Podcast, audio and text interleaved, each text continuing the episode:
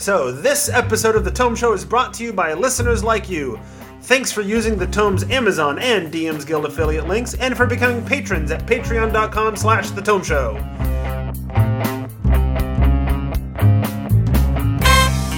Welcome to The Tome, a D&D news, reviews, and interview show, and I'm your Tome host, Jeff Greiner. And I've become so powerful, I've taken over hosting duties all by myself in this episode, number 333, as we talk about high-level play in 5th edition D&D. Joining us for this episode is a wonderful band of epic heroes. First up is, I believe, the second time guest, known to many as Alpha Stream, and designer, author, and uh, to a large number of RPG books and articles and blogs and, and everywhere else. If you uh, are paying much attention to who's doing stuff in D&D, you've probably heard of Teos Abadia. Welcome, sir. Thank you. It's a pleasure to be here, finally with you here as well. Thanks Yeah. for having me on. Yeah, we got you on. I managed to get you on an episode earlier, uh, maybe last month, uh, and then it turned out I was like traveling and couldn't actually be there for the episode. Uh, so you got you were all recorded without me. So it's nice to have you here and to to meet you face to face, so to speak. Uh, Yeah. I guess meet you. We we've met before. I've actually uh, hung out with you at some parties at Gen Con and stuff, but. Yeah. Right on. Uh, also joining us is the monstrous ecologist from the show on the Tome Show uh, feed of the same name. Your friend and mine, Jeremiah McCoy. Welcome back, sir. Greetings and salutations. Uh, and then, lastly but not leastly, is a newcomer to the show uh, from 2C Gaming, if I get the name right, coming to the rescue when I tweeted at the last minute that we had an opening for a recording in 20 minutes, and he has relevant experience. So, welcome, Ryan Servis. Hello. It's great to be here. I love talking about this particular subject. Well, we love having people that have experience with this to talk about this particular subject. So, excellent. Fantastic. So, um, let's go ahead and jump on into it. In every edition of- of D and D, it seems like there comes a point where people start talking about high level play uh, and how to do it and why people aren't doing it and and uh, what have you. Um, and in many ways, this discussion is universal. In other ways, we can get into specifics to to this edition, fifth edition of D and D this is sort of our chance to to dive into that here, right, and to have our say, sort of in that conversation of what's going on with high level play for fifth edition D and D, because apparently, uh, if Twitter is any indicator, uh, fifth edition is now talk about high level play years old. Um, that's sort of where we've reached. So. Um, so I want to start off by going around um, the the panel here and ask people what is your experience with high level play generally and high level play, play in fifth edition specifically. Uh, let's start with uh, Jeremiah. So, uh, I am old. um, I've been around for a while. So, my first experience with high level play was an adventure called Throne of Bloodstone from first edition. Wow. Um, came out in the 80s. Uh, it was part of a series of adventures. Uh, uh, there was like the uh, Bloodstone Wars, uh, Bloodstone Pass. Um, Throne of Bloodstone was the sort of final one in the, the series. And it sort of barely exists in uh, in, in Forgotten Realms. Like, it's in Forgotten Realms, but it doesn't involve anything else in the Forgotten Realms. It's just yeah, this is up in the north somewhere. It's in the, it's, Um, in, it's in the Bloodstone lands, I believe, is what that area is called. Yeah, Vaasa. yeah. yeah, yeah. Uh, and um, in that adventure, uh, it was uh, evidence of the fact that they were struggling with what to do with high level play even back then. Uh, had a um, rules for playing up to a hundredth level. That is Oh high my level gosh. play. Yeah, no kidding. Holy Your moly. the the pregens that they made to sort of come with the character uh, with with the adventure were 18th level, but and uh, it theoretically started at 13th level, uh, and you could play all the way up to uh, 100th. Um, and it gave extra rules for them, which I only vaguely remember because it's been a long time, guys. Right. And I haven't had enough sleep since then. Ma- ma- since way back then. Merrick is in the is in the chat room uh, giving us a history lesson on that specific series of adventures too. Apparently, it wasn't even originally in the Forgotten Realms, and they sort of re- Yeah. retrofitted it to be that halfway through. That was marketing purposes. Yeah. Yeah, it, um, the, the the plot was you are, uh, if I remember correctly, you're there to fight against a Lich King in Vaasa, and to mm-hmm. defeat him, you end up going to the Abyss to Like the to to find Orcus and destroy his wand to break the the the Lich King's power. Sure. So that was way back first edition. And have you done high, Yeah. high level play then in every edition since? No, uh, didn't do much high level play in second edition. Did do some in 3rd Um, uh, and, and in particular, I played around with the Gestalt system that came out in third edition. Um, and I have not done it since.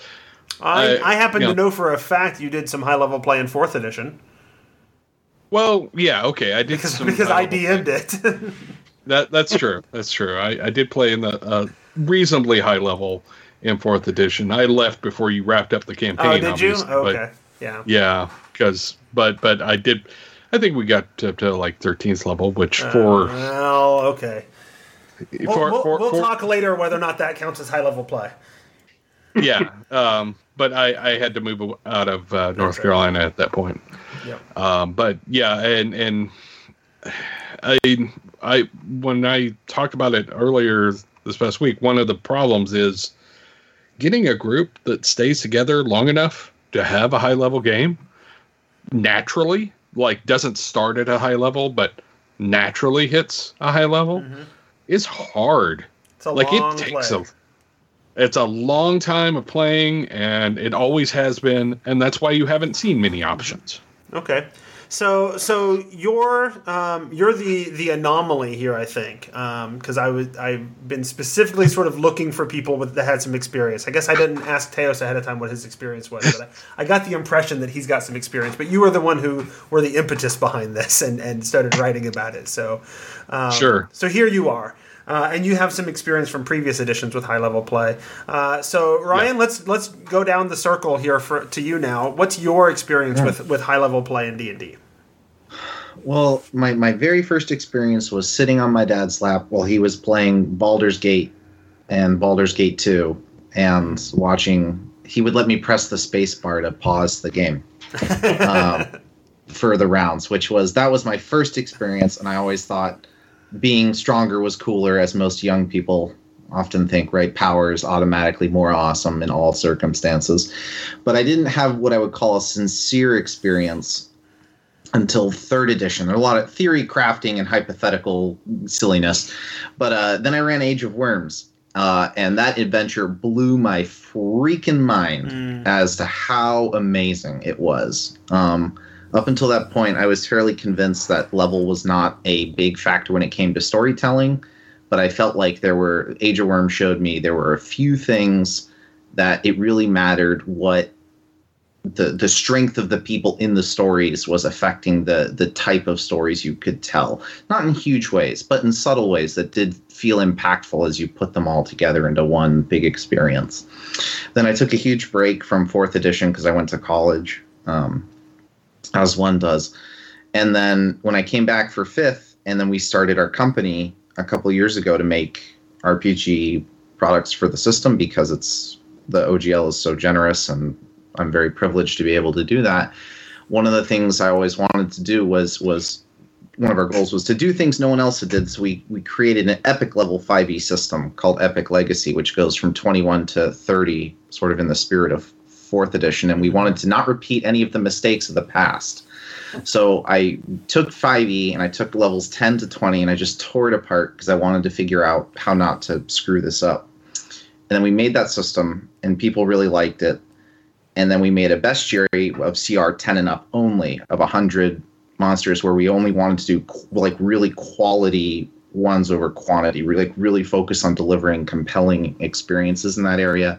And between those two books, I must have run over a thousand hours of of high level characters, specifically in the 15 plus range when we were doing playtests for the bestiaries. And then I ran a couple campaigns just to prove my theories, right? Because I wanted to make sure everything worked. And it, it was a it was a ride. I learned a lot, and that was some of the most fun time I've ever spent playing D and D. Was just poking around and watching my players do amazing things I'd never even thought of, and then also thinking of amazing ways to like counter and interact with them.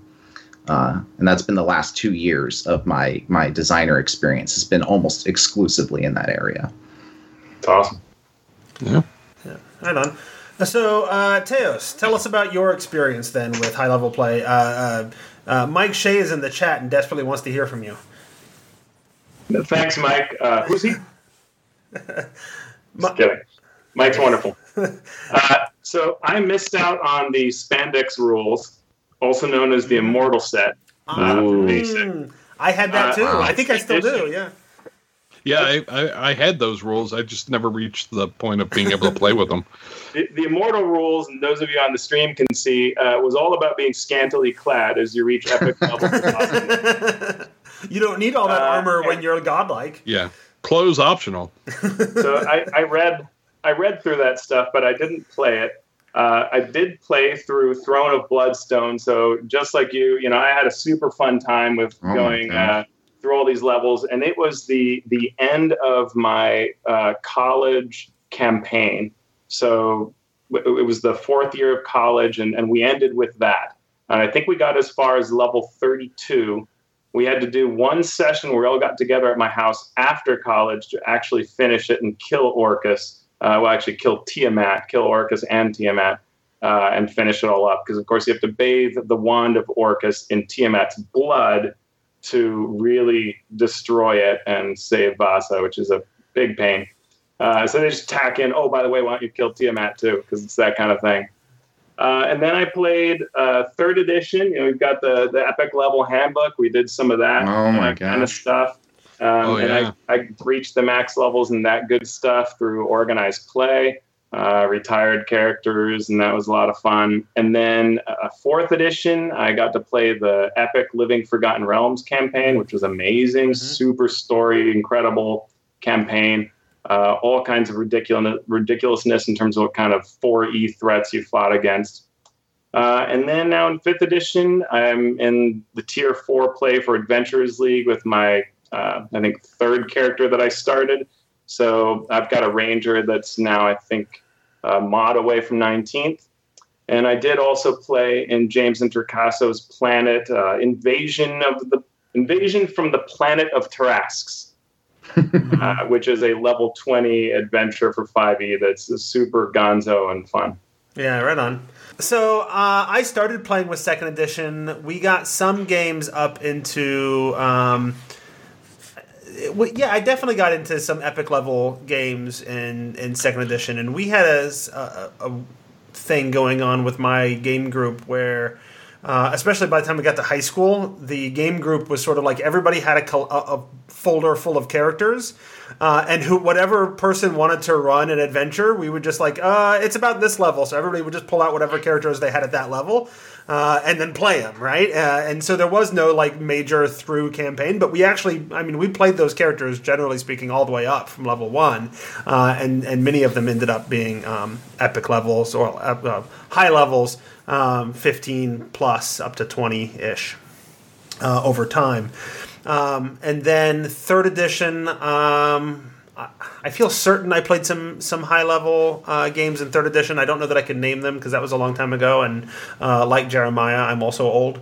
Um, I mean, I'm not Jeremiah old, but I'm getting there. I'll catch you someday. I hate you. I, I hate you.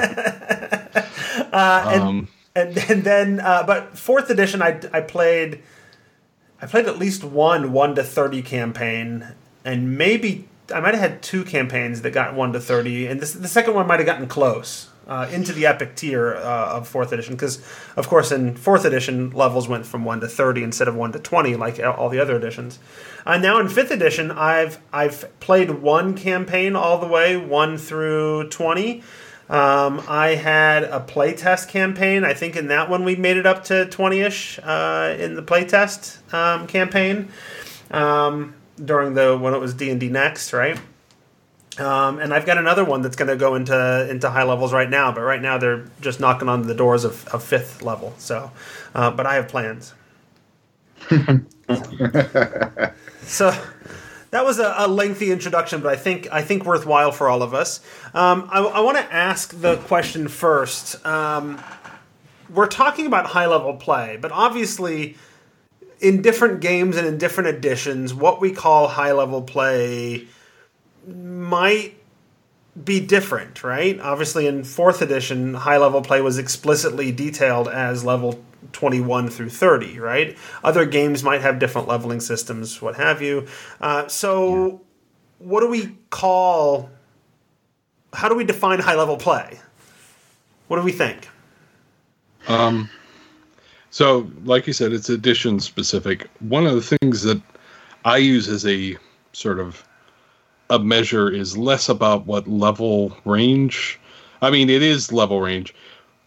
You, the most powerful uh, character class traditionally at high levels was wizards, especially in old I editions. Mean, yeah, yeah, like magic user, whatever the name of it at the time mm-hmm. was.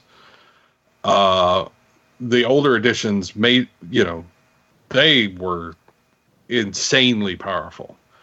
Um, once you could start casting eighth level spells, which in these days would be 15th level.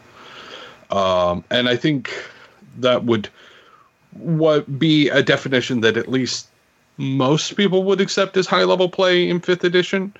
Um, you know, different people will have different experiences. Obviously, if you're using rules for 21 to 30, obviously you have you're you're you're setting the bar a little bit differently. But for standard fifth edition play, that's like the top tier. I think it's fourth. Fourth tier is what, sixteen through twenty, something like that. Seventeen. Seventeen through twenty. Okay. Um. So yeah, I, I think that once you're able to cast eighth level spells, I think you're you're in the the high level play range because you can do things that are nuts mm. with uh, with a spell. Yeah, maybe um, that's that's a good generic term. Is just that point where you can cast spells that are sort of bending the rules, right? Yeah, yeah. I mean, when when you can do things like cause earthquakes and uh, you know, oh that monster, yeah, he's mine. I control him. Or you know, I'm just going to create a fortress here because I can. So my fighter you know? will never be high level because he'll never cast eighth level spells. You have to look at your friends and see what oh. they're doing. yeah, yeah. Spell casting friends that fighters at high levels have a name. It's Meat Shield. Mm-hmm. Uh, you're you're the speed bump between the caster and whatever's coming to stop the caster. Accept this and move on. Right. That that's a joke. Obviously, different different styles and everything, but sure, sure. Uh, but yeah, once you get up to the levels where you can like summon fortresses and you know uh, create clouds of, of of gas that can kill like small armies and you know that's that's when you're okay yeah you're you're you're you're in high levels. Okay. And um traditionally the fighter path at that point was things like you have an army basically. You have a castle and and and minions who work for you and so on. So that was their expression of high power right any other sort of um, hallmarks of, of high level play or, or tweaks that we want to make to, to Jeremiah's definition? Or does that sound good to us?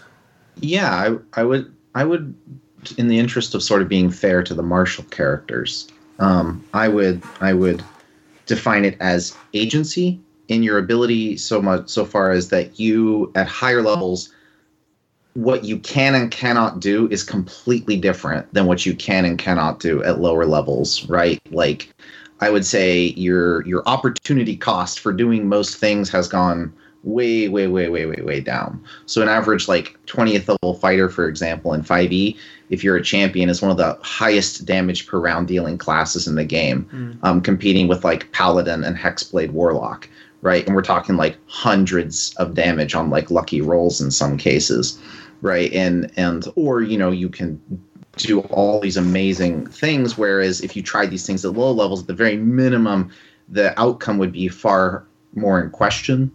Mm. Or, or the consequences for doing so would be extreme. You can't walk up to the king and snap his neck at level five because, you know, obviously there, you could, but the cost of doing so would be so extreme that you wouldn't, you'd never want to, kind of thing. At high Whereas, like at high levels, you could do it and and take on the army.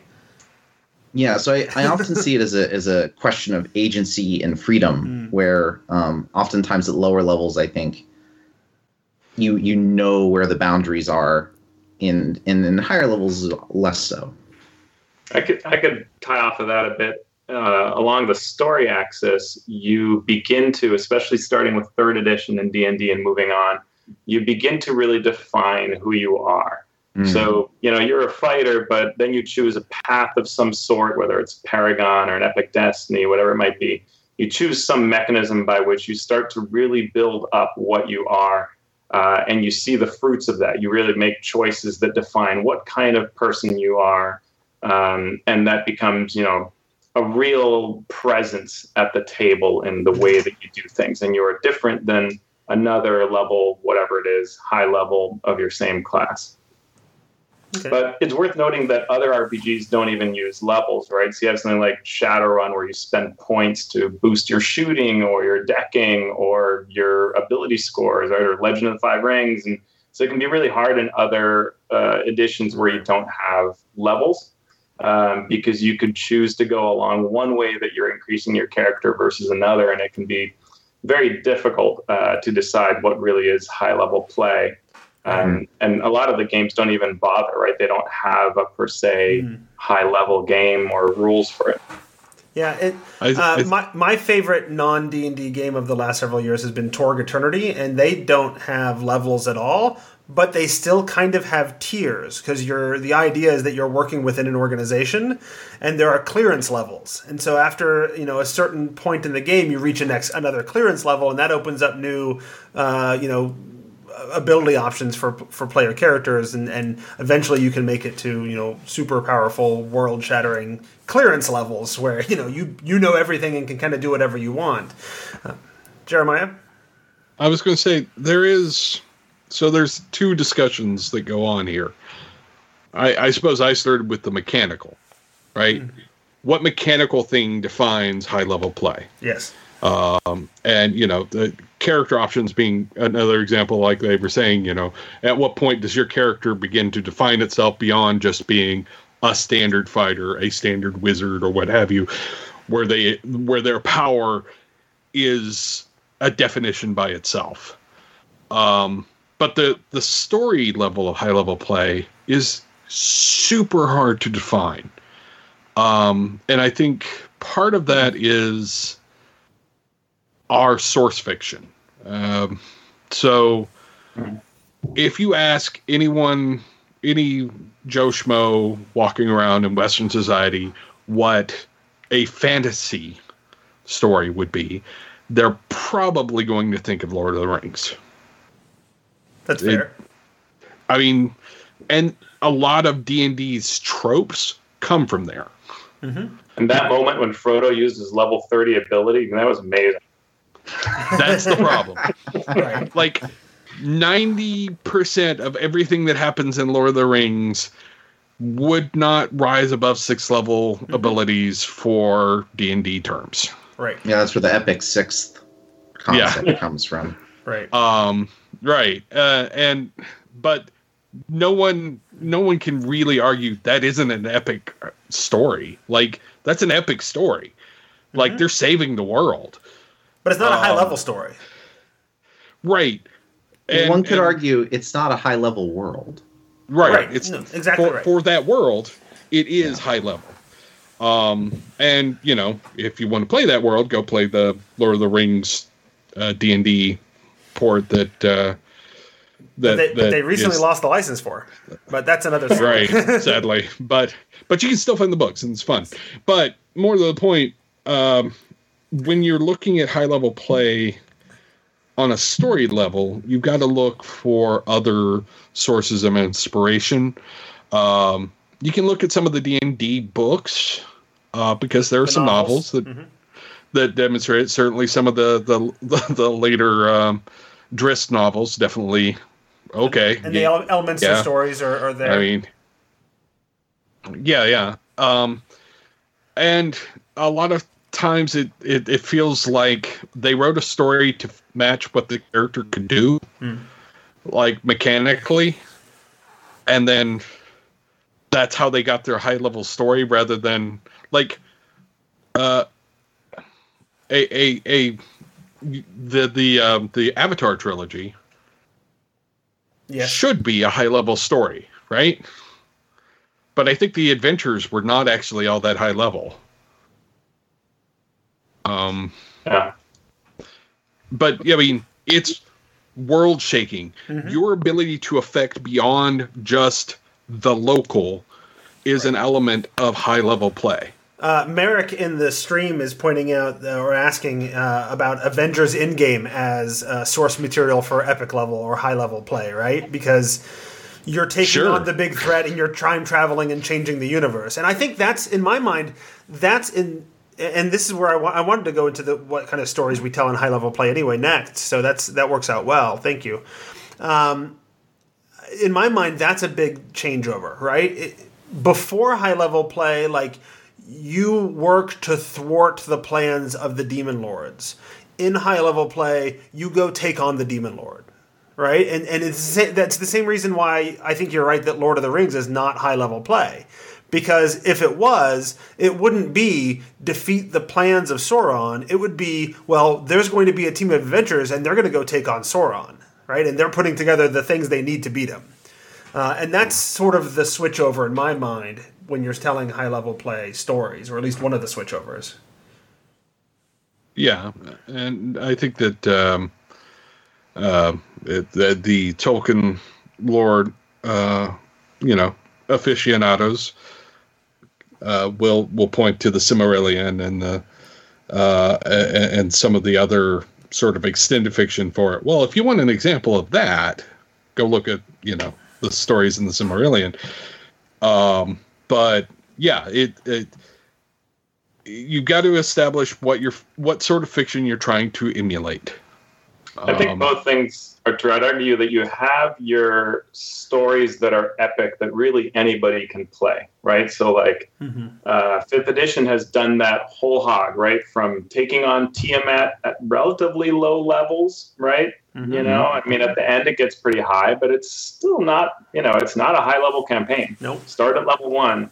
I don't think I don't think uh, any of the campaigns go past fifteen, do they?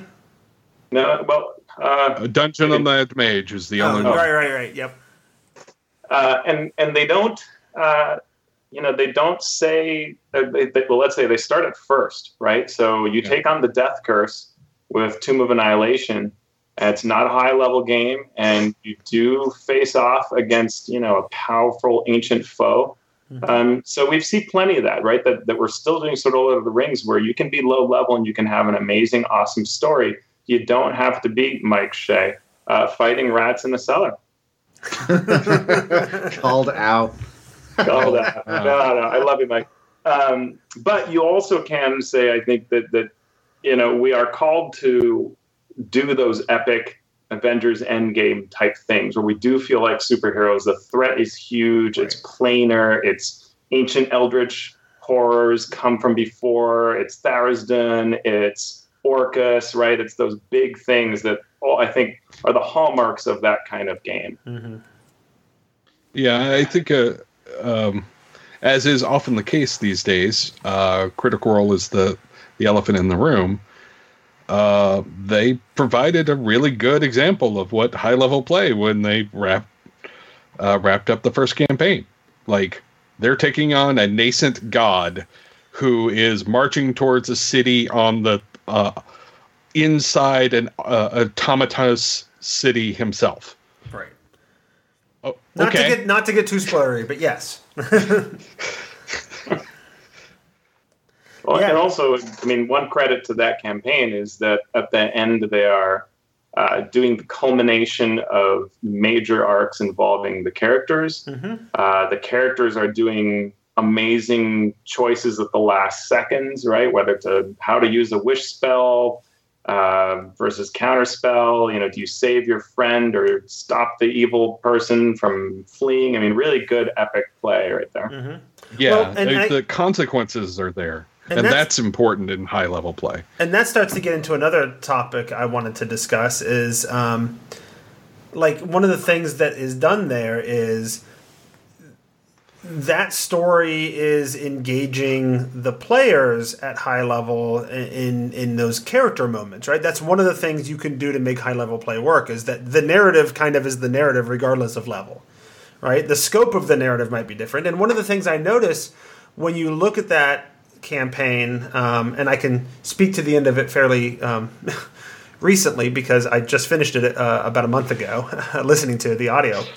Um, is that th- there is a lot of narrative and there is a lot of character development, but it's mostly between each other. Like there's very little sort of major character development outside of that group, right? The, so you provide those those opportunities to role play. You provide those opportunities for them to develop in that way.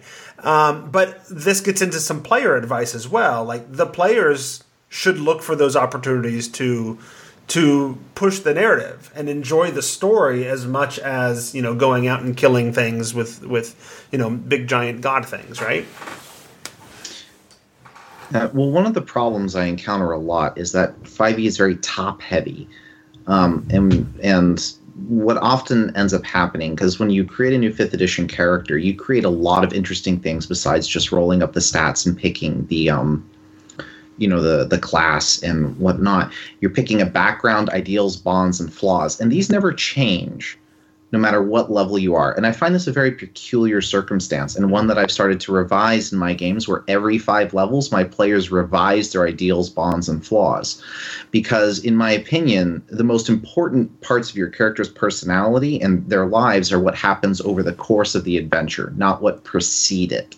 Usu- usually, uh, in some circumstances, you know, I think it's appropriate uh, to keep elements from the past, but I, I really like this reassessment of what it means to be a person doing the things that you are doing. yeah, Um, and that, I- ju- I that like just to give- became a house rule in my game so thank you Yeah, that's Yeah. great. yeah so so what ends up happening is is when i give my players these these a, a moment to reflect every five levels instead of just taking count of the mechanical advantages that they have gained which is something you're always doing because the game forces you to they take account of the story moments they have used and accrued and add added to their characters and they're they're rewriting their stories or in, in some cases my players spend much more time writing down how their character felt about the adventures when I give them the opportunity to, and use that to define new aspects of their personality. Being like, you know, my character died at 13th level, and I didn't get brought back to life for a week. I'm like, yeah, what happened while you were dead? Because we're playing in a planescape cosmology. So you went somewhere. What was that like? And then the player can choose to make that experience something of their own.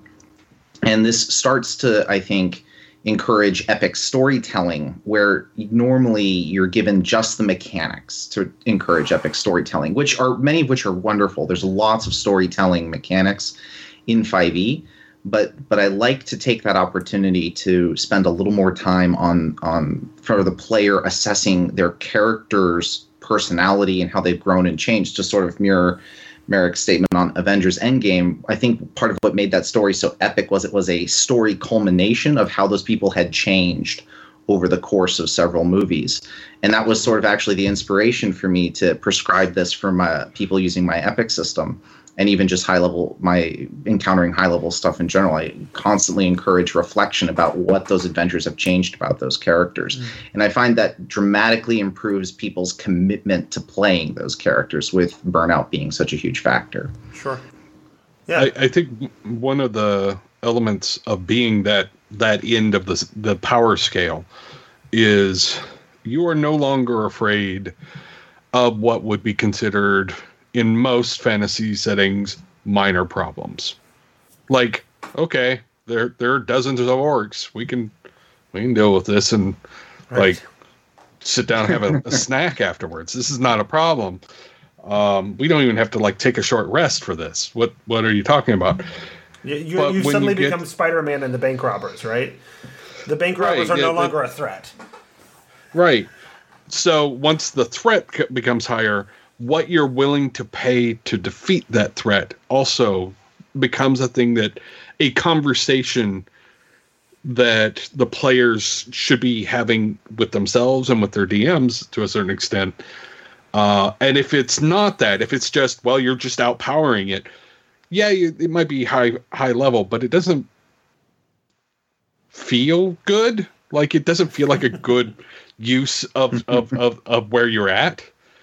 Uh, because a- after a certain level, you know, and certain power, uh, you know, I've run into this in, in LARPs too. Like, okay, I'm just gonna go do this thing because I can just outpower it.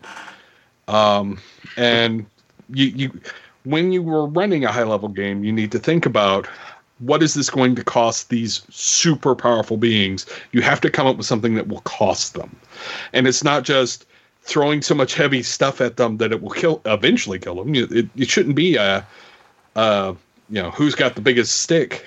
It it should be more nuanced than that. So, makes sense. so this transi- transitions us well.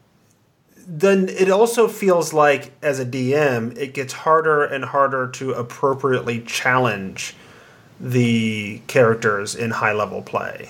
So, how what do we think about that? It looks like Ryan has an opinion. I mean, this is like my jam. So I, I we wrote the total the total party kill bestiary volume one, uh, and that's CR ten and up monsters. And when we did it, we we we took all the expertise we had running high level games, and we said let's make monsters. But uh, there's a section at that start of the book where I say, what does it mean to challenge high level players? And often I, I say, well, these monsters are very powerful. What makes them compelling isn't that they can threaten a TPK, though that is a very fun element of it. Um, what makes them interesting is that they can threaten what the players care about their items, the people, their worlds, their homes. And this is how you should use them. Because players can come back to life with a third level spell slot, right? It's not about killing them, it's about sending a message. And the message should be these things are scary. So the question is is how do you scare someone with something so powerful? So an example we use we have a one of our, our creatures in there we call it a gracious humility based on a holy virtue. And when it zeroes you out it doesn't kill you. It shrinks you down to a tiny little person and it's a floating island surrounded by uh, halos. It's small big but a tiny you know model island and it puts you on there. So if it TPKs the party, they all end up on this island, and you can't escape unless you learn a lesson of true humility. Then the celestial lets you leave. Alternatively, you can try and trick it, but it has expertise and insight. So you can be like, please, sir, we've learned our lesson. Let us out. And it's like, no, no, you can't leave. right? So it's it's a CR like 17, 18, 19, but the point is is is you can use it to just whoop some ass on some players, but they don't die. They don't get TPK'd, but they do have a moment where you're teaching high level players humility. They have to learn an authentic, humble lesson before they can pass that encounter. Mm. And every time I've used that, my players have been like, that made me so upset, but in all the right ways, right? Like the, and that's a compelling experience, a compelling challenge for them. A high level character had to learn humility. And that's sort of one of my best examples, but um, sort of echoing like, what does it mean to challenge them? It's just like go after what they care about. Like they're proud.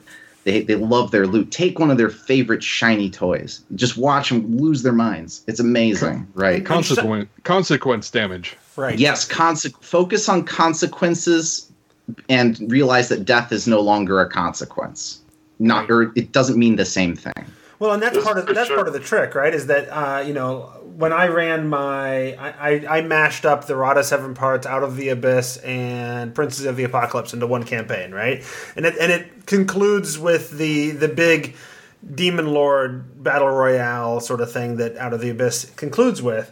and um, you know you want to make a fight with demon lords a challenge, uh, a legitimate challenge uh, at any level. Um, but that's hard because you don't know what the players are going to do because there's no way you can know what they can do like any individual character is so complex and has so many options uh, available to them you can't predict any one character and then you put them together and the combinations they can put up put together. Uh, it's it's very hard to provide just a straight up like mechanical challenge like you could at a, a fifth level party fighting the the the big warlord or whatever right? Um, and so it's a different sort of challenge. And so i really like that idea of of lean into the consequences. Like they need to the bad guys need to be able to mechanically like survive right? Uh, but but they have to the, they have to focus on the on different different consequences. I like that idea. I think historically the editions have done a very poor job uh, upon release of meeting what's needed to provide a numerical mathematical challenge mm. to characters at the point in time when they reach those levels where they're playing high level, right? Which mm. is hmm. usually after several books have been released, after they've been playing their character for some time, after they've become experts, and you're running these monsters that were designed way back when. Uh, you know, fourth edition sort of famously had some information out there of how they never tested they never play tested high level play. Right. And in fact, they even thought about releasing it separately and then kind of decided no, because high level never sells well. So let's just roll it all in one. But it just really didn't work. Right. And yeah. I think it's important to, to as, as, a DM when you're running high level uh, to think through and talk with your players about what that desire for challenge really is because we tend to think of it as knife's edge, as Avengers Endgame. Everybody could die, anything could happen. We don't know who's not going to come back. But most players kind of really like their character around then and aren't necessarily looking, they might want an epic feel, but they could easily actually want to have overwhelming victory against a god, right? So we have to have a conversation and think through what is it that players really want. Yeah, and I I do want to push back a little bit on the idea that 5e is is too complicated at higher levels or this idea that it gets out of hand because it's never and this has like been my mantra it's never been easier in D&D in my opinion to run a high level game right like going from age of worms in 3.5 to a 5e hack that i'm running now it's like night and day um, it's amazing um, how how much easier it is. Which isn't to say easy, right? But but certainly, I think it's a thing that the average DM much can readily aspire to do much more readily. And I think that there's a a perception of a wall that isn't as solid as people think. It they see it as this incredibly steep mountain, but I think it's much more of a, a once you figure out the the like what force cage is and and how paladins fish for crits and all that stuff, you start to realize that at least after you know my my hundreds of hours of games that it's it's the system is still elegant and it mm-hmm. holds up so well. Like yeah, players have wish, but there's some big restrictions on that one eighth level slot a day. Right, they're not going to be wasting that. They're going to hold that in reserve that that world changing spell for a key pivotal moment and you can bank on that right mm-hmm. you can, whereas like in 3-5 it's like this is my fourth eight level slot for the day i have four more what level are you 15 right, right? it's like geez louise um, but it's right. it's so satisfying to to run a high level 5e encounter that goes great it's yeah. just like I want that experience for everybody because it's so satisfying. I think I largely agree with you, but I also agree with Merrick in the in the chat here that uh, while 5e is way easier than third edition and before, uh, fourth edition was arguably easier just mm. because the math was so obvious and it was really transparent, which was also one of its major flaws uh, because yeah. the game became overly much about the math instead of about um, the role playing, right? Oh um, yeah, and 4E is my my weak point as a designer, so sure. I hundred percent believe Merrick when he says something like fourth that. edition is just a scale, so it's well, continually scale upwards. So it's it's the same game, and you're just telling a story with it, right? Yeah, right. There are some differences, but it's basically that. Yeah. Well, No, also, that's right. I mean, mecha- mechanically, the structure limiting you to use of certain number of daily encounter and at will powers meant that the the amount that you could throw at a particular problem was scaled Right. up to the level that you were at, but it wasn't actually all that more than you could at lower levels. It's just more damage, more abilities, but Yep. but the actual amount that you were throwing was about the same. Right. 5e still has a lot of issues, I think, for new DMs with uh, Mm. counterspell. Uh, there are just so many things that as you start playing, these various spells begin, and even in middle tier, begin to shape the experience in problematic ways, right? We see it in organized play for sure. Mhm. We hear about it on forums. There are plenty of DMs that are like, I don't know how to threaten my players. They just polymorphed into, you know, pixie, or they just summoned a bunch of pixies who all polymorphed into T Rexes, and they want to do this every encounter. Right. Uh, right? There's just plenty of that, and and it's because there is that level of mastery, particularly around spells, that is troubling for DMs. Yeah. Uh, and some of it requires just, unfortunately, research, right? The DM has to read their way through the problem or think through counterspell. What's the range on that? How do how do I counterspell a counterspell? Do you think Yeah. that is exacerbated in organized play versus home play? I mean, I read plenty of forums when I dare do so that seem to have, if not greater, problems with it in home play situations. Uh, you know, it depends. Uh, I played at a home at a I played at a level ten table with a group. This was organized play, but it was a group that play at home. We walk into the first encounter, and there's like a cool aboleth. I'm like, sweet, never fought one. I'm excited to do this. And the, so the guy banishes the uh, the aboleth and then uh, everything else was a joke. And my designer brain, I'm like, oh my god, we've just neutered this encounter. There's nothing to threaten us, and in fact, there was nothing. So we Yeah. killed it in a few minutes, uh, and then everybody readied and destroyed the aboleth when it reappeared. It never got to act. We go to the next room. Uh, he banishes whatever the big thing was in that room, Mhm. and we get to the third encounter. And before we open the door, I say, so what if we don't banish whatever's inside? because I know you're a diviner, you're setting the DCs, you got all this stuff. What if we don't? What if we just fight it and see if we need to do anything? And you don't hypnotic pattern and you don't counterspell the thing's spells. Like, let's just see what happens. And they were like, haha, no. They're like, we run for each other and we take turns DMing. And whoever DMing just has to deal with the fact that we're going to throw this at them. And we just take turns. I'm like, well, what if you didn't do that? And they, they were they just laughed. They're like, no, we can't imagine a world where we don't just torture each other. Well, I mean, to be fair, asking players not to play their characters to the power level that they built up to is sort of asking them to ignore a thing that was a path for them. Like Yeah. this is a reward. You got this po- this power because you played this long. Yeah. Uh, you know, once they get up to that level, then asking them, "Hey, don't do that." Okay, you Sure. you've disabled my reward. And and and Uh, th- I think there's a good argument on both sides th- of that conversation, right? On Yeah. one hand, like absolutely, like if my players have gotten they're clever, they figured out what the bad guy is, they figured out a strategy that works, like reward that. If they're doing it every encounter, now now you're you're Sure. yucking my yum, you know? Yeah. Well, and it, it, my my response, and you know, um, has been traditionally when dealing with players doing the same trick over and over again. Was all right. I know your trick. I know how to counter that trick. So, all right. But that I mean- depends on the edition, right? So, like in fourth edition, I ran an interactive, and there was a guy playing a pre-errata blood mage, uh, and he had a combination of solid fog and his blood mage power and other stuff in fourth edition that basically meant the entire battlefield was covered in this stuff. Where if a monster moved, they took insane damage. And if they stayed still, they took insane damage. And by insane, I mean they're basically dead in two rounds.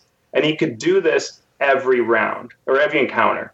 Sure. And so after the first encounter of what's supposed to be a thrilling, challenging interactive, I said, hey, I know you've got your character, you're clearly loving it. What do you think about we like don't quite use all of that. And he's like, well, I, you know, and he said, it's like, well, I get to, it's my stuff. I'm like, I know, but like, I mean, I think you know, I can't threaten anybody at this table if this is happening, and I know you can do this. And he's like, well, and so finally we, we brokered a deal where he used just one of his abilities and not the three of them that caused the chaos. But I mean, it took, he was kind of complaining, right? But I mean, it was really unplayable if he did what he did. Right. Yeah. Well, yeah. One of the things I think it's important to keep in mind too is is the challenge system is not being used properly in the overwhelming majority of these cases because the players have magic items, usually more than they should. The players are multi-classing, which is a variant. The players have feats, which is a variant. All of these things are making characters, on average, much more powerful, especially in organized play. Because I, I, think at the start of organized play, they were like, no multi-classing, and people like had a riot. I, I think I remember hearing something about that. And and that's that shouldn't that should affect how the encounters are built, but it hasn't for the overwhelming majority of designs that I have seen, where the stuff needs to, the monsters need to be, the, the system needs to be adjusted for the fact that the average characters are sh- much stronger than they should to be, like resistance to bludgeoning, piercing, and slashing damage from non magic weapons. That's almost never a thing because martial characters always have the magic weapon they want, but it's very clearly factored into design math to effectively double a creature's hit points. It's intended to be there. So when you don't, when that isn't a challenge factor, your creature's hit points is halved. And when we did our, our our bestiary, we just said we're going to look at each monster and we're just going to like treat it like it was four higher, CR wise, when we're comparing it to relative examples, and it's gone great because the players are getting challenged and also killing them doesn't mean anything. So a deadly encounter at level 15 kills two characters. Okay, right, but it's still called a deadly encounter. You're only supposed to do one, but the reality is, is they could do three, right? right. And and and if we think about the game in that way, suddenly it becomes so much more interesting and challenging at high levels and still fair. I've had players in my bestiary playtests fight a CR 18, a CR 20, and a 24 and finish with a 27 with 18th level characters with two magic items each. It was a narrow thing, but they did it mm-hmm. right? And this was with my like harder stuff, my my bestiary designed to be hard designer expertise stuff. Did they think they could do it? No, they're like, oh, there's no way we can't do this, and then they scraped a win, and I was just like, that's awesome! Look at them go! Like these guys mm-hmm. are killing it. Um, so I was just convinced. I'm like, man, we could just make this so much harder, and they'll still scrape a win. Like, just go nuts on them, and and don't tell them what the CR is, right? Don't tell them. They don't care if they just killed a 20 or not, as long as it's feels like it belongs there. Right. Oh, and also, level twelve. I, I think that going back to the consequences, like, sure, you can overpower this, you know, small army of ogres. Absolutely. Unfortunately, yeah. while you're doing that, they're killing the people in the town you're in. You need to find other ways of dealing with this, or uh, yeah, you can go fight the the the lich, but he's got his minions attacking the things you care about. Yeah. Uh, and you know he's pro- unless you've got his phylactery, he's probably going to get away. Yeah. So you know, dealing with the consequences is a good way to sort of trump the outpowering issue. Yeah. Uh, that said, yeah, increase it definitely increase the HP uh, on pretty much any high level monster that's been printed, L- like the, by at least a quarter. Mm. uh, because yeah. almost all of them would not last three rounds. Yeah, and I, most when I get on to, level things, fighting them will just chew them up like right. a chainsaw. I yeah. don't I don't know that I've ever gone into like the a high level boss fight sort of situation and not uh, modified and tweaked and redesigned um, the creatures that I use just to make sure that it's not a a cakewalk, right? Push over, uh, yeah. and, and to keep them challenged because because at that point like we're getting high level and we're running up to the boss at this point i've seen their tricks and i know that they're going to surprise me and i have to sort of be ready for that and that's where you got to throw in the a few extra legendary resistances or or you know that kind of stuff uh, some lair actions or whatever um, yeah. just to keep a challenge um, at that point. And, and and like we talked about, it's not necessarily a mechanical challenge, but I need it to not be a pushover enough to the point that we can talk about those sort of consequence damage things that that have come up. So Yeah. I think it's also a player thing, right? In that Mhm. uh, players do bear responsibility for successful campaigns or successful organized play programs, successful one shots at a convention, you know, whatever it might be. Um, for example, taking quick turns. You can get high level and it can get really complicated, but you should be able to take a quick turn. Um, you know, don't have the leadership feat in third edition with a druid companion with a beast when you're a ranger with a beast, and then cast a summoning spell. Like, you know, that's probably Yeah. not cool. Um, and even in 5e medium levels, you know, think about those summoning spells and what they do to gameplay. Conjure Uh, so quick woodland turns, creatures with pixies, right? That's the one everyone does. yeah. Yeah. or at least have the conversation with your DM. Hey, I I I recognize this will take longer. The, this is a shtick I'm leaning into. What can we do to make this work easier? Yeah. Um, I mean, like if you know that's going to be your shtick, have the monster card sitting next to your character sheet. I summoned this thing. Boom. I have all his stats. I don't need to worry about it. Right. My game master knows what I'm summoning. He's seen those stats. I clear, talked to him beforehand. So this is just adding an extra thing to the it, it- the overall combat. Sure, it adds a little bit more to the time, but because I've talked it out with people, right. we all knew it was coming. And that kind of Yeah. leans, leans into my last question was was about as a player, how do you navigate the complexity of, of a high level PC to help the game flow? Like it's important, I think, generally when playing D and D to pay attention and to help the, make your your round go smoothly and, and flow and, and move through things. But it becomes extra important at high level because otherwise. You know, uh, you might spend an entire game session with one big combat and, and that's it, right? Yeah i mean, one thing for the player side is it's really important to have, especially in a long campaign, right? Uh, be clear around your goals and aspirations, because that's often what makes a campaign super memorable. Is that you, you know, you want to take over the thieves guild, or you want to be, you want to grow to be the the person who secretly controls the senate, right? If you can do that kind of stuff the DM's going to love it. The other players are going to feed off of it. And it's going to be really memorable. Whether the fights are super challenging or not, it's going to be really neat story wise. Yeah, it scale is also a thing that you want to talk with. Uh, the players should talk with their DM, and the DM should talk to their players about. Uh, are you concentrating on a on a kingdom level? Like you you guys top in play might be you're a duke in the kingdom. Cool, great. Make sure that that's understood. If the top end play is we're fighting gods. Cool. That's great. But you need to make sure that the scale is communicated because that rogue player may be going wow i really hope i'm the uh, thieves guild head someday. And the and the dm's thinking i'm going to destroy that city because gods showed up and uh, did evil things. Oops. Right. Yeah. So there's a yeah, as as is often the case, uh, communication is important, right? Yeah. Yeah, one of the the best experiences I've had come when the players see an opportunity to break it.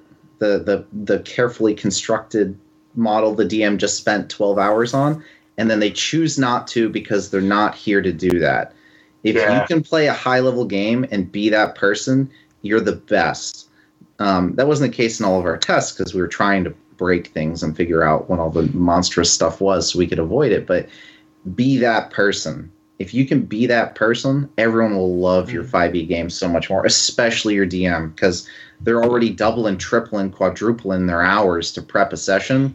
And then when you do that, it's there's no there's no way to feel good about that. Like it's you can smile and laugh, but there's a part of your soul that just you know, got ripped out. and it's important to say that that's also for for non-combat scenes, right? So Mhm. things like being able to read the mind of the guy who's giving you the job, um, being able to detect their alignment or know whether they're telling the truth or cast divinations or any number of things, right? Find object, locate object, that sort of stuff. um, it, a, a nice way to do it is to say to the DM, "I'm thinking about using this spell or feature. Uh, is that cool?" And they might, and it gives them some time to think about it and go like, "Well." Um, you know, you're not sure if it'll work, or you know, they can at least start thinking about what they want to do with that mm-hmm. and formulate an answer. Versus, I cast you know, zone of truth, and we won't take the job unless they do this. And this is always what we do, and that's the end of story. Nobody can ever lie to us. yeah. Yeah, no, and I actually I had uh, a player do that in my my one to twenty fifth edition campaign, where um, we were getting into the higher levels, and he's like, "Hey, I'm gonna be an illusionist. I'm going into that school," and and he was he was reworking his character um, at that point, and he's like, "I'm gonna do illusionism, uh, the illusionist thing, right? Is that cool? Because like between Mirage Arcana and these other uh, illusions that sort of."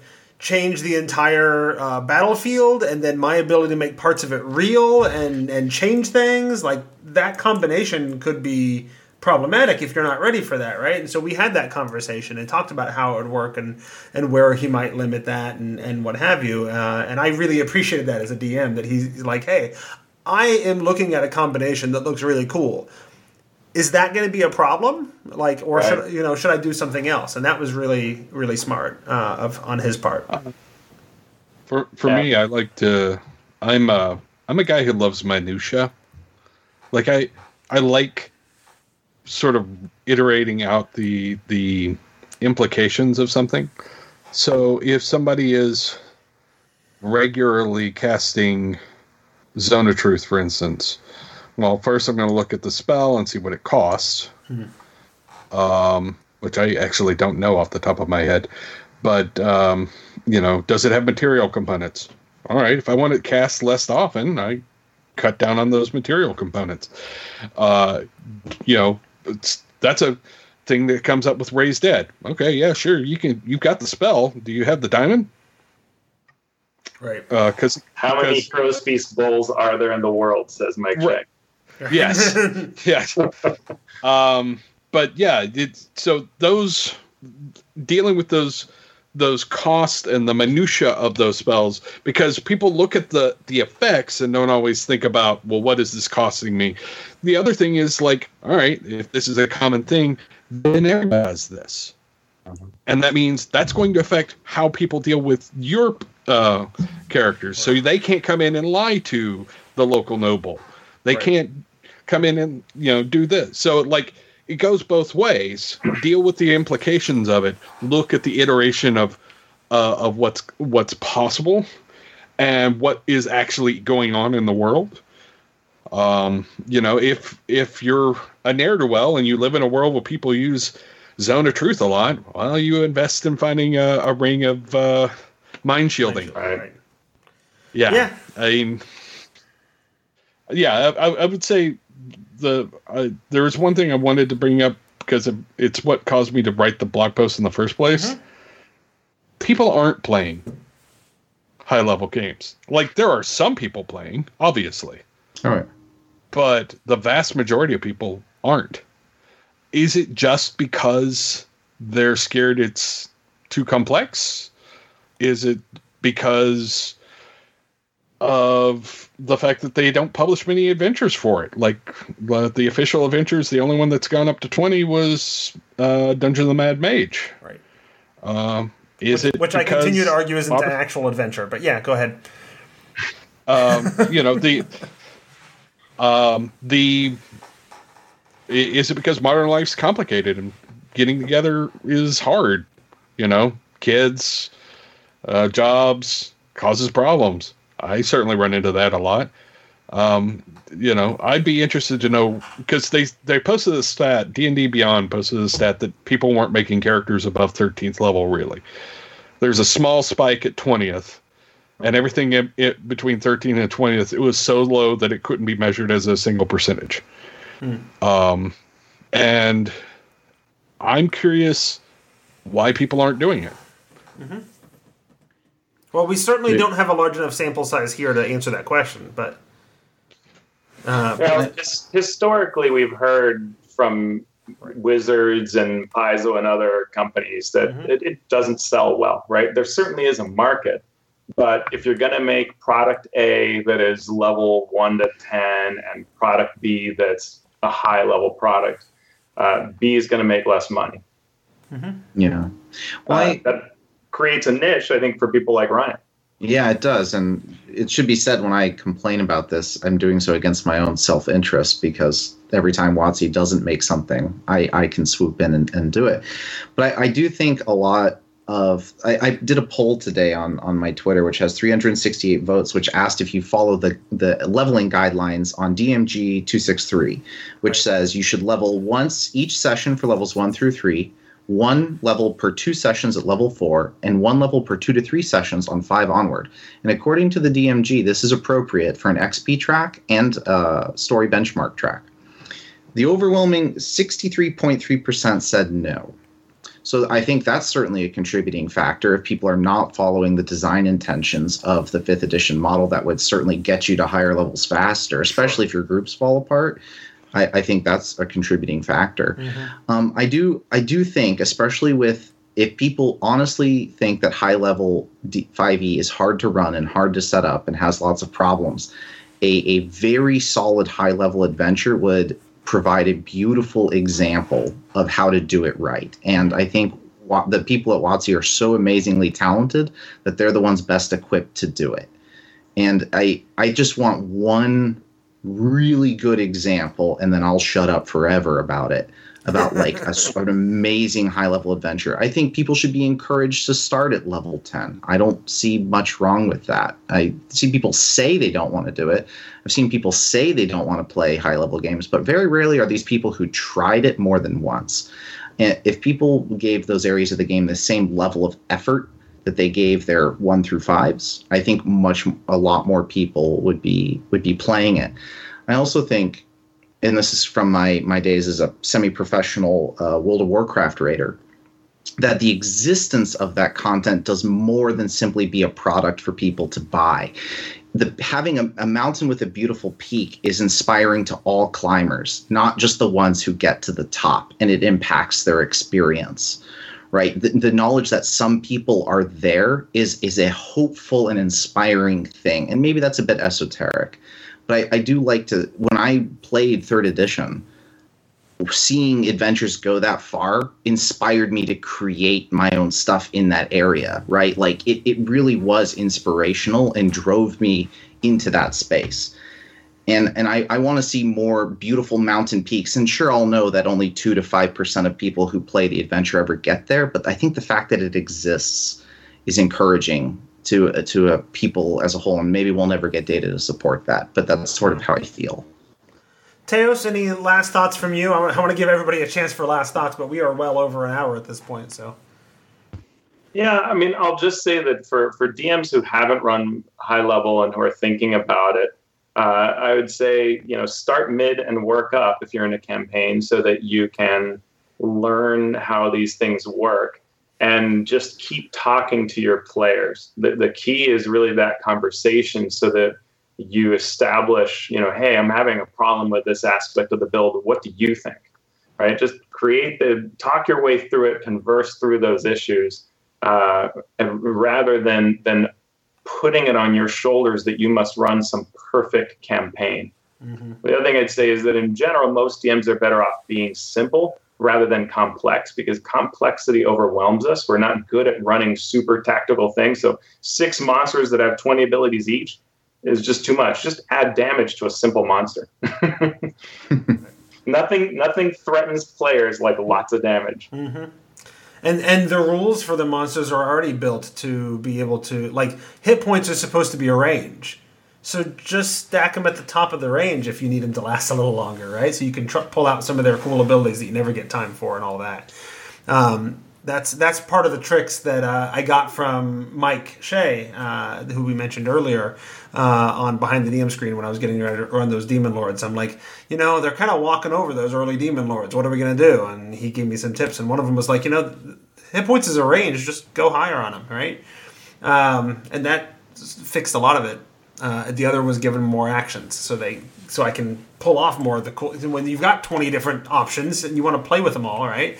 Give them more action so they can do that kind of stuff. Uh, I, I guess for my last word, I want to say that that I think from our conversation, I can sort of synthesize that that we all sort of believe high level play is more complex and it has challenges compared to low level play. And I think because we've talked a lot about what those challenges are and how to overcome them, um, but I also think it's it's it's worth trying. Right? Mm-hmm. Uh, it's a fun level of play. It's a there's fun stories to tell there, um, and and players can have like it's fun to be fantasy superheroes, right? Like this is a, a yeah. good a good game. Like it's a blast. Uh, and yeah. and if you're not good at it, then you know then you're not good at it. But just like everything, you know how you get better, you do it more, right? Uh, yeah. So so I know we uh, I feel like we've we've made it sound really complicated. and We're gonna scare people away from actually trying high level play. Don't like there are ways to overcome those challenges, and it's and it can be really fun. Um, so I think with that as my final word, uh, unless anybody's really burning to, to jump in again, I'm going to go ahead and call this the end of the episode. Is that cool? Sure. All right. I, I, I, mean, I know we could probably continue talking for another hour or two, but but uh, at some point I do need to go to bed. So. and make dinner. There you go. All right, so um, we're calling that the end of the episode. I want to say thanks to our guests. Uh, Teos, where can people go on the internet if they want to find you? Uh, thank you for having me. I can be found at AlphaStream or at alphastream.org, which is my blog. There you go, right on. Uh, and I also want to thank Jeremiah. Where can people go looking for you? Uh, well, I have uh, jeremiahmccoy.com, uh, of course, for most of my blogging and stuff like that. And then, uh, of course, you can find me on Twitter as Tech Noir, and uh, I will often be rambling about D&D stuff there a lot, like a whole lot. right. Uh, Ryan, what about you? Where should people go to look for you? Uh, a couple places. You can find me on Twitter at 2C Gaming, which is I'm the person who operates that Twitter account. So if I say something that upsets you, you know who's responsible, and you can come find me. Um, and then uh, you can live chat with me and other people who like our stuff on Discord, or find our products at 2cgaming.com, where we try and create fifth edition stuff that's a little bit off the beaten path, um, and, and enjoy it along the way. We do Kickstarters; they're very fun.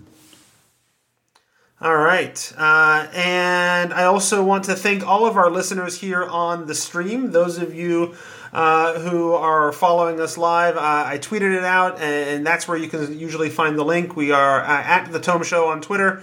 Uh, and we, I have been been doing this right. I've been for a month or so now, a little more than a month. I have been streaming uh, as many of the recordings of our podcast recordings as possible, uh, and then eventually Sam or um, uh, Aaron, sorry, uh, will clean it up and make it sound pretty and put it out as the podcast, usually about a month or so later. So uh, I want to thank all of uh, the, those of you that joined us for the live stream. There was a great conversation going on. There's a, enough of a great conversation going on that I'm kind of like, why am I even on this episode? I should have had Mike Shea and Merric B and all these other people that are engaged in this conversation. like, you guys should be doing this, not me, right? Uh, but here we are. So thanks to, to those guys uh, and gals who are on the chat and following this on the stream uh, at twitch.tv slash tome show. Um, so look for us there. Uh, I also want to thank our listeners who support the show by using our affiliate links at, to Amazon or DM's Guild that are available at thetomeshow.com, and those who support us directly at patreon.com slash the Tome Show, like Jill Sanders, Jeremiah McCoy, and Doug Palmer. Uh, if you want to get a hold of us, you can email thetomeshow at gmail.com. You can find me on Twitter. I am at Squatch, S Q U A C H. Like I said, the show is at The Tome Show. Uh, and that is episode 333, where we saved reality itself with our godlike powers in this episode of The The The The The The The